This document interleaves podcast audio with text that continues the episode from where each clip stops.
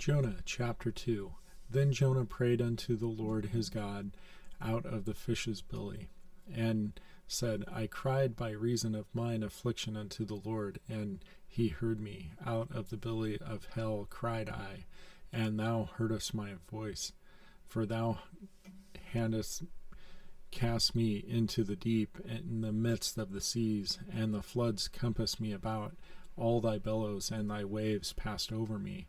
Then I said, I am cast out of thy sight, yet I will look again toward thy holy temple. The waters compassed me about, even to the soul. The depth closed me around about, the weeds were wrapped about my head. I went down to the bottoms of the mountains. The earth with her bars was about me forever. Yet hast thou brought up my life from corruption, O Lord my God. When my soul fainted within me, I remembered the Lord, and my prayer came in unto thee, into thine holy temple. They that observe lying vanities forsake their own mercy. But I will sacrifice unto thee with the voice of thanksgiving. I will pay that that I have vowed.